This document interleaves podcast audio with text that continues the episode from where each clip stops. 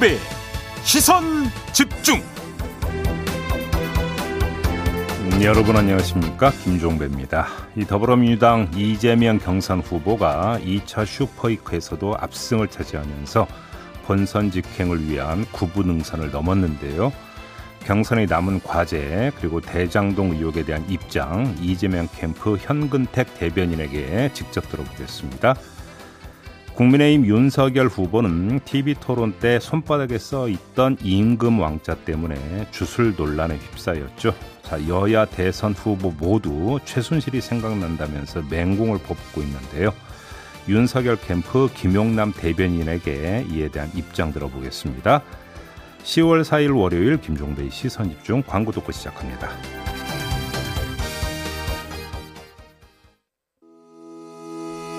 시선 집중은 촌철님들의 다양한 목소리를 기다립니다. 짧은 건 50원, 긴 건 100원인 문자 메시지 샵 8001번, 스마트 라디오 미니와 유튜브 라이브로도 시선 집중과 함께 하실 수 있습니다. 믿고 듣는 진품 시사 김종배의 시선 집중.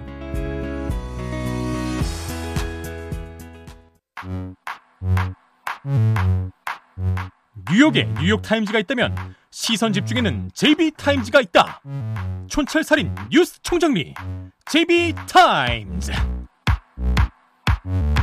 네, 더 막내 작가와 함께 시선 집중의 문을 열겠습니다. 어서 오세요. 네, 안녕하세요. 더 막갑니다. 대체 공휴일이지만 생방으로 함께하는 시선 집중 오늘도 삐딱선 정신에 입각해서 주요 뉴스 챙겨 드릴 텐데요. 그 전에 지난 토요일 시선 집중 토요일 첫 방송이 있었습니다. 제이비 본방사수 하셨어요? 제가 진행을 한 사람 아닙니까? 그러니까요. 진행을 한 사람한테 본방사수 했냐고 물어볼 이유는 또 뭐가 있습니까? 아 하셨냐고요? 네, 네. 아, 네. 안 한 것 같은데. 여튼, 리틀 프린스 님이 토요일 아침 침대에서 뒹굴뒹굴 시선 집중 듣는 시간 소소한 행복입니다. 보내주셨고요. 박혜영 님은 늦잠 자고 싶은 토요일이지만 토닥토닥과 함께해서 상쾌한 아침입니다. 해주셨는데, 토닥토닥 아니고, 제 입에 알려주세요. 토닥토 담입니다. 무슨 뜻이죠? 네. 등 토닥이는 토요일의 정담이라는 뜻이 되겠습니다. 네, 네. 토닥토 담이고요. 음. 기억해 주시고 티켓코스 박님은 토요일 아침 출근하면서 들을 수 있는 프로가 생겨서 너무 좋습니다. 이렇게 반응이 참 좋았더라고요. 네. 지난 일주일 동안 저희가 본방사수 약속해 주신 분들 중에서 실제로 본방사수 인증해 주시면 20분께 커피를 보내드리겠다 약속을 했잖아요.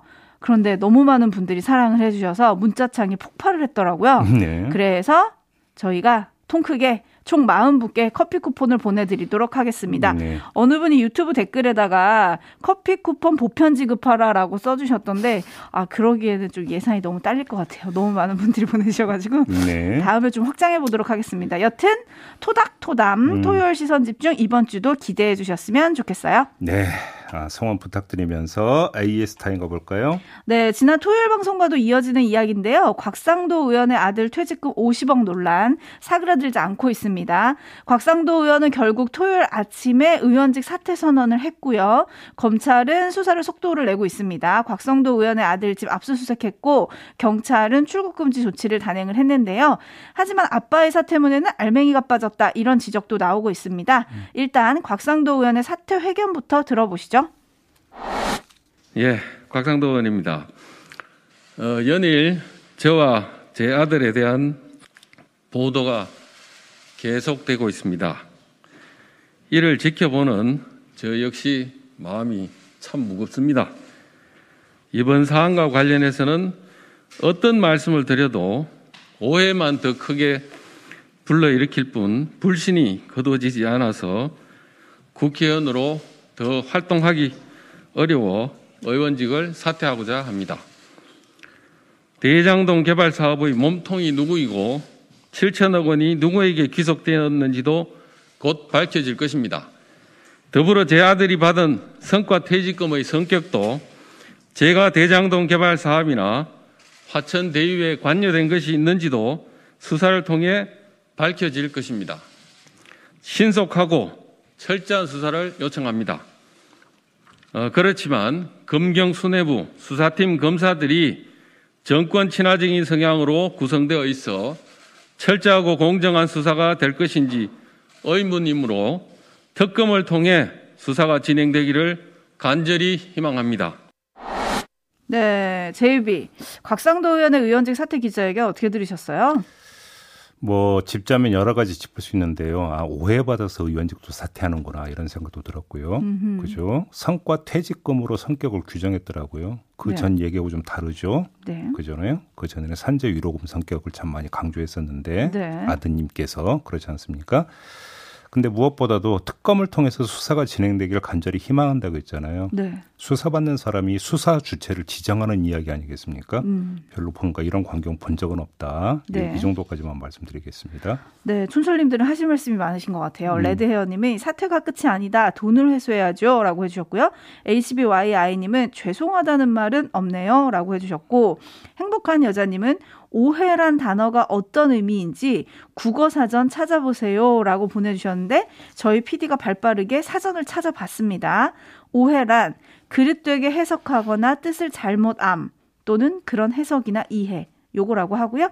주영철님은 금액은 환수 못하나요? 라고 물음표 3개를 보내주셨는데, 음. 요건 일단 수사 상황을 좀 보면 방향이 잡히지 않을까요? 그러니까 본인은 성과 퇴직금이라고 주장을 했으니까 성과 퇴직금은 정당한 돈이죠. 네. 회수하면 안 되는 거고요. 그렇죠. 근데 그게 아니라 뇌물이면 이제 회, 몰수가 가능하겠죠. 네. 그거는 그러니까 수사를 통해서 성격이 규정이 돼야만 나올 수 있는 그 다음 수순의 이야기가 될 겁니다. 알겠습니다.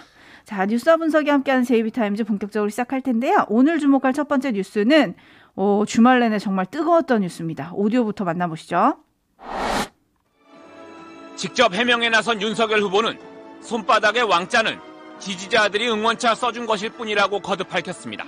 다만 지울 걸 그랬다는 말도 덧붙였습니다. 지지자의 그런 응원도 좋지만 들어갈 때는 좀 그걸 좀 신경을 써서 지우고 가는 게 맞지 않았나 하는. 하지만 부적 선거라며 주술 관련 의혹을 제기한 홍준표 후보를 향해서는 적반하장이자 저질 정치라고 발끈했습니다. 뭐 어떤 분은 속옷까지 말이야 막 빨간색으로 입고 다닌다고 소문도 다 하는 분들도 있는데 윤석열 캠프 역시 홍 후보의 현재 이름도 역술인이 지어준 걸 잊었냐며 역공을 폈습니다. 그러나 주수를 의심할 수밖에 없다는 경쟁 후보들의 공세는 이틀째 계속됐습니다. 손바닥에 그 왕자를 새겨가지고 이 TV 토론에 나온 거는 그건 뭐 미신이다. 그렇게밖에 달리 설명할 방법이 없는 것 같습니다. 특히 홍 후보 측은 개명 문제를 언급한 윤 후보 측을 향해 윤 후보의 부인 김건희 씨도 결혼 직전 개명했는데 설명을 해보라며 나쁜 정치라고 반격했습니다. 네. 그 참. 때 아닌 때 아닌 이런 논란이 불거졌는데요. 네.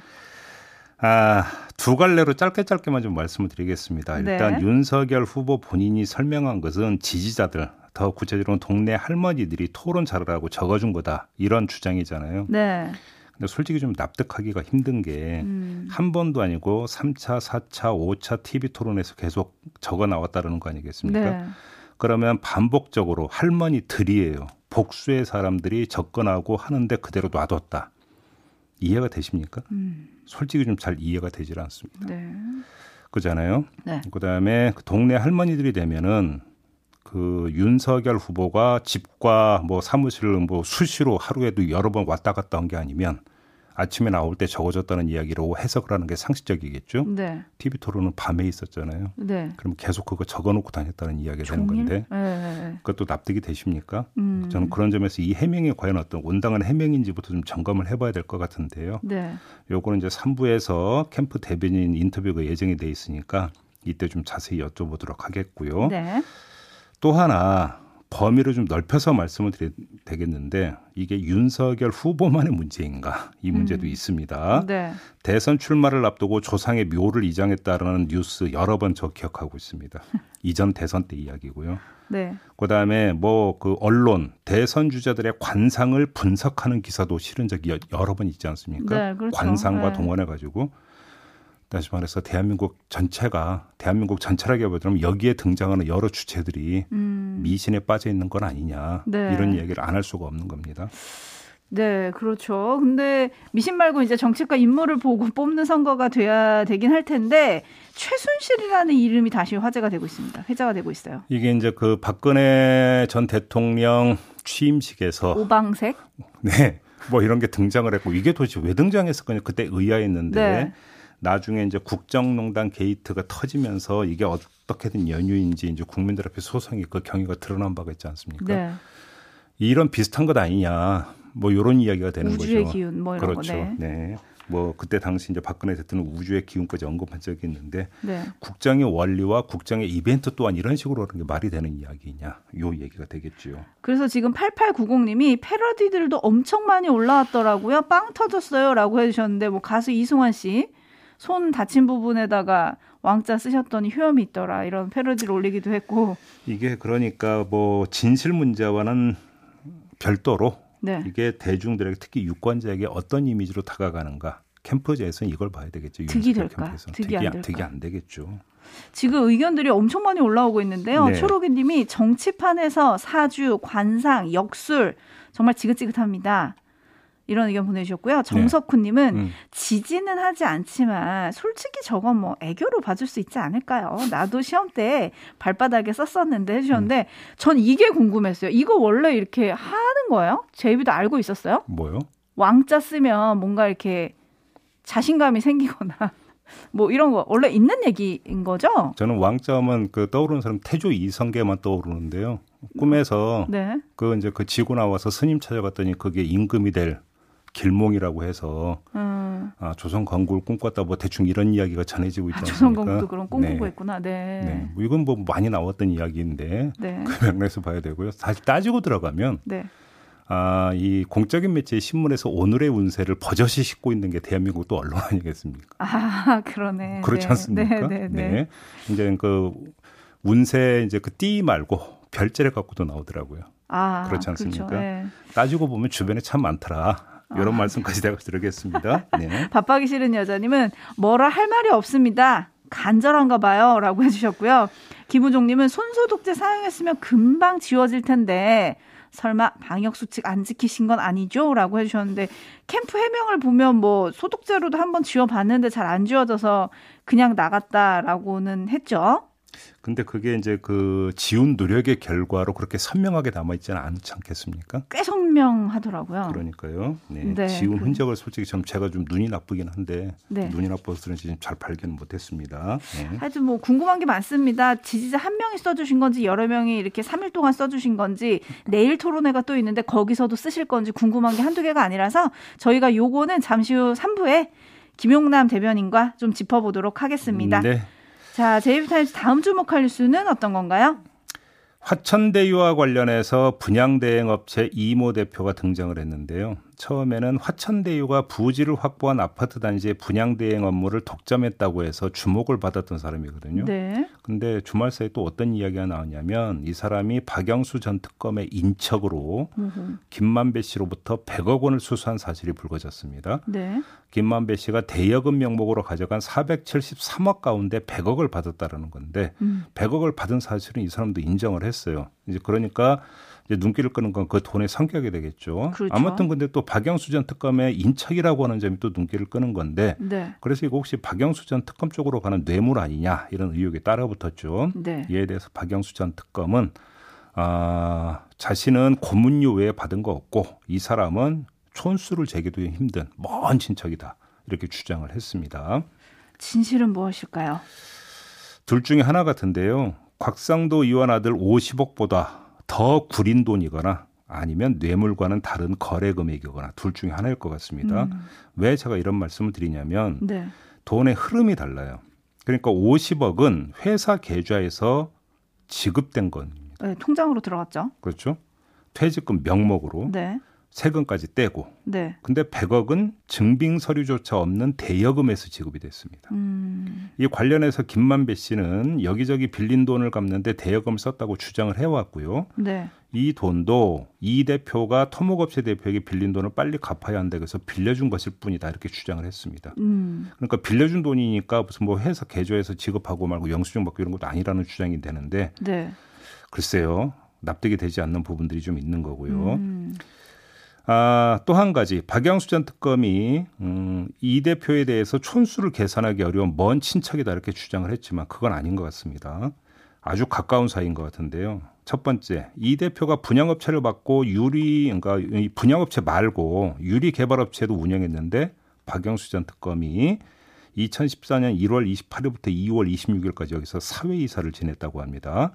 이게 하나 불거진 사실이고요. 네. 또한 가지 이 사람이 또 그 관계사를 차렸다고 합니다. 골판지 업체라고 하는데 네. 이 골판지 업체에 박영수 전 특검의 또 아들이 근무한 적이 있었다. 이런 식으로 보도가 나왔습니다.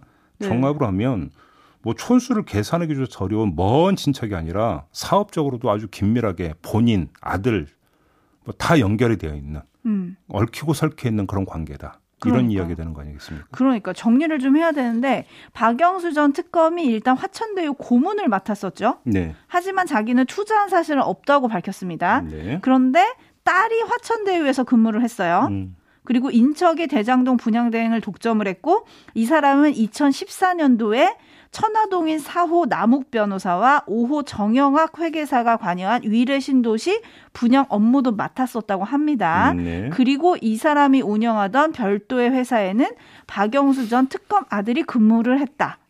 네. 그죠? 뭐 이거저거 따질 것 없이요. 이 대표가 그러니까 김만배 씨로부터 돈을 빌렸다라는 거잖아요. 네. 다른 업체 사장한테 자기가 돈을 빌려서 그 빨리 갚으라고 해서 갚아야 돼서 빌렸다는 이야기인데 네네. 그 돈이 20억이라고 했거든요. 음. 근데 지금 김만배 씨가 이 대표한테 건넨 돈은 100억이라는 100억이에요. 다섯 배. 그럼 나머지 80억의 성격은 뭐예요? 어디로 갔지? 이거부터 따져봐야 돼요. 네.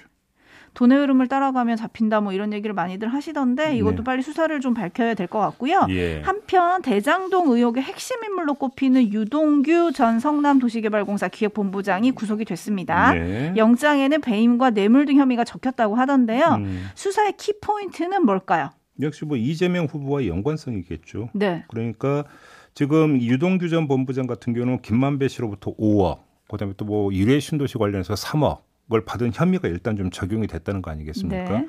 자, 문제는 그러니까 두 가지가 되겠죠. 한 가지는 그 이런 돈을 받으면서 화천대유에게 사실상 몰아주기성의 어떤 그 특혜를 여러 가지를 줬다. 이런 의혹이 되는 건데 음. 갈래는 두 갈래겠죠. 하나는 유동규 전 본부장이 정말로 이렇게 아예 그러니까 화천대유를 몰아주기로 작정을 하고 그러니까 이 설계를 했다면 이 과정에서 이재명 당시 성남시장은 인지하고 있었는가? 음. 이 문제가 좀 하나가 되겠고요. 더 나아가서 뭐 더 이 그 몸통이 이재명 후보라고 주장하는 쪽에서는 돈이 이재명 후보 쪽으로도 흘러갔을 가능성까지 배제하지 않고 있는 거 아니겠습니까? 네. 진짜로 그런 일이 있었는가? 이 두 갈래가 되겠죠. 그러니까요. 음. 좀더 살펴봐야 될 것 같고요. 반면 지금 많은 분들이 유동규는 구속이 됐는데 김만배는 왜 구속이 안 되냐 음. 이런 의견을 좀 보내주고 계시네요. 눈코임 정 눈코임님 그리고 정헐님 뭐 이런 분들 많이 보내주고 계시고 네. 8039님은 검찰은 검찰 출신 박영수 친한 법조기자 출신 김만배 씨는 봐주는 건 아니죠라고 보내주셨는데 그건 아니겠지만 어쨌든 요건 어떻게 봐야 될까요? 그러니까 범죄 혐의가 포착이 돼야 그다음에 구속영장을 청구해서 구속을 할 수 있는 거 아니겠습니까? 네. 다시 말해서 그러면 지금까지 언론에 의해서 보도됐던 것은 아직은 범죄 혐의로까지 올라가지 않았다라고 수사 당국이 보고 있기 때문에 음. 구속영장을 청구하지 않고 있는 걸로 해석을 해야 되는 거죠. 법리적으로는. 네네. 그렇죠? 그런 점에서 일단 지금 박영수 전 특검 관련해서 100억이 나온 것 자체가 이제 주목을 해야 되는 건데 음. 지금 그 김만배 씨와 관련해서 범죄 혐의와 관련해서 가장 최뭔가 앞자리 놓이는 게 473억 원이잖아요. 네. 회사 대여금이라고 하는 네네. 이 돈을 어떻게 썼느냐가 사실은 이제 최대의 관심거리가 되는데 네. 473억 가운데 100억이 나온 거잖아요. 음. 여기서 만약에 뇌물성이 조금이라도 있다고 한다면 그때는 범죄 혐의로 볼 수가 있는 거죠. 네. 그러면 이제 구속영장 청구로 갈 텐데 아직은 그 소식까지는 지금 나오고 있지는 않은 겁니다. 알겠습니다. 네. 관련한 내용들은 저희가 잠시 후 8시 30분부터 유튜브에서 또 뜨거운 설전을 만들어 드릴 테니까요. 기대해 주시고요. 예. 뉴스와 분석이 함께하는 JB TIMES 다음 주목할 뉴스는 어떤 건가요? 경찰이 음주 측정을 거부하고 경찰을 폭행한 혐의를 받고 있는 장용준 씨에 대해서 사전 구속영장을 신청을 했어요. 네, 장용준 씨는 장제원 전 의원의 아들이죠. 네, 래퍼 노엘로 불리는 분이죠. 네네. 적용된 혐의가 다섯 가지입니다. 음주 측정 거부, 공무집행 방해, 무면허 운전, 도로교통법 위반, 그러니까 자동차 파손이라고 하고요. 상해 이렇게 다섯 가지 혐의를 적용을 했는데 네. 음주운전 혐의가 빠져 있습니다. 그장 씨가 음주 측정을 거부했기 때문이라고 하는 거 아니겠습니까? 자, 그럼 어떻게 되느냐 이게 궁금한데 어, 음주운전 혐의 적용 여부가 이제 관심인 건 윤창호법 때문입니다. 음주운전 두 번 이상 적발 시 징역 2년에서 5년까지 처하게 되어 있습니다. 네. 벌금 1천만 원에서 2천만 원까지 할 수도 있게 돼 있는데 하지만 음주 측정이 안 된 상태 아니겠습니까? 그러니까 한 번은 그 전에 한 번 나왔죠. 네. 그래서 집행유예 상태에서 요번에 이제 또 이걸 저지른 건데 그래서 만약에 이번에도 되면 두 번이 되고 이러면 윤창호법 적용 대상이 된다 이런 이야기 되는 건데 음. 근데 음주 측정 거부를 해서 어떻게 되는 거냐 이 문제가 이제 제기가 된 거죠. 네, 네. 이 위드마크 기법 이야기가 나오고 있습니다. 그러니까 마신 술의 도수하고 음주량, 체중, 성별 등을 고려해서 시간이 얼마나 지났냐 이걸 계산해서 혈중 알코올 농도를 역추산하는 기법이라고 하는데요. 와. 음주 측정을 거부를 해도 이걸 가지고 이제 적용을 할 수 있다 이런 이야기가 이제 뒤따라 붙은 거죠. 복잡하네요. 네. 하지만 법원이 뭐 이걸 그렇게 쉽게 인정하는 건 아니라고 합니다. 아. 그럼에도 불구하고 윤창호법 적용에는 큰 문제는 없을 거다. 이런 해석이 또 따라 붙는데 왜 그러냐면 윤창호법에서 규정하고 있는 두 번 이상은 음주운전뿐만 아니라 음주 측정 거부도 들어간다고 합니다. 아 들어간대요? 예. 그러니까 한 번은 음주운전, 한 번은 음주 측정 거부가 되니까 두 번 이상에 해당이 된다. 이런 법률적 해석이 있다고 합니다. 알겠습니다. 네. 제가 좀 전에 장영준 씨가 누구냐라고 말하다가 장재원 전 의원이라고 얘기를 했다고 죄송합니다. 장재원 아, 네. 현역 의원이십니다. 네. 네. 그리고 한편에 혈중 알코올 농도가 이제 0.2% 이상이면 만취 상태라고 보잖아요. 네. 근데 그때 음주 측정을 거부하는 게 형량이 더 낮아진다. 음. 이게 이번에 또 알려졌어요. 그러니까요. 그래서 논란이 되고 있는데 음. 법이 이렇게 피해갈 수 있는 구멍이 있으면 안 되지 않겠습니까? 음, 그렇습니다. 법을 좀 깔끔하게 정리를 좀 해주셨으면 좋겠다. 최근에 그 뉴스 전에 신종 그 측정 방법이 나왔다고. 그러니까, 네. 그러니까 대구 안 불더라도 그 차내 공기 네. 측정을 해서 음주 네. 그 여부 이제 판단하는 기법이 나왔다는 뉴스 얼마 전에 있었습니다. 네, 알겠습니다. 그리고 아침에 들어온 속보 전하면서 물러가겠습니다. 북한이 오늘 오전 9시부터 모든 남북 통신 연락선 복원을 선언을 했습니다. 음. 재단절 55일 만에 있는 일인데요. 앞으로 어떤 일이 전개가 될지 좀 궁금하네요. 저희가 또 전망을 해드려야겠죠? 네, 자 이렇게 마무리하겠습니다. 더마카 수고하셨습니다. 감사합니다.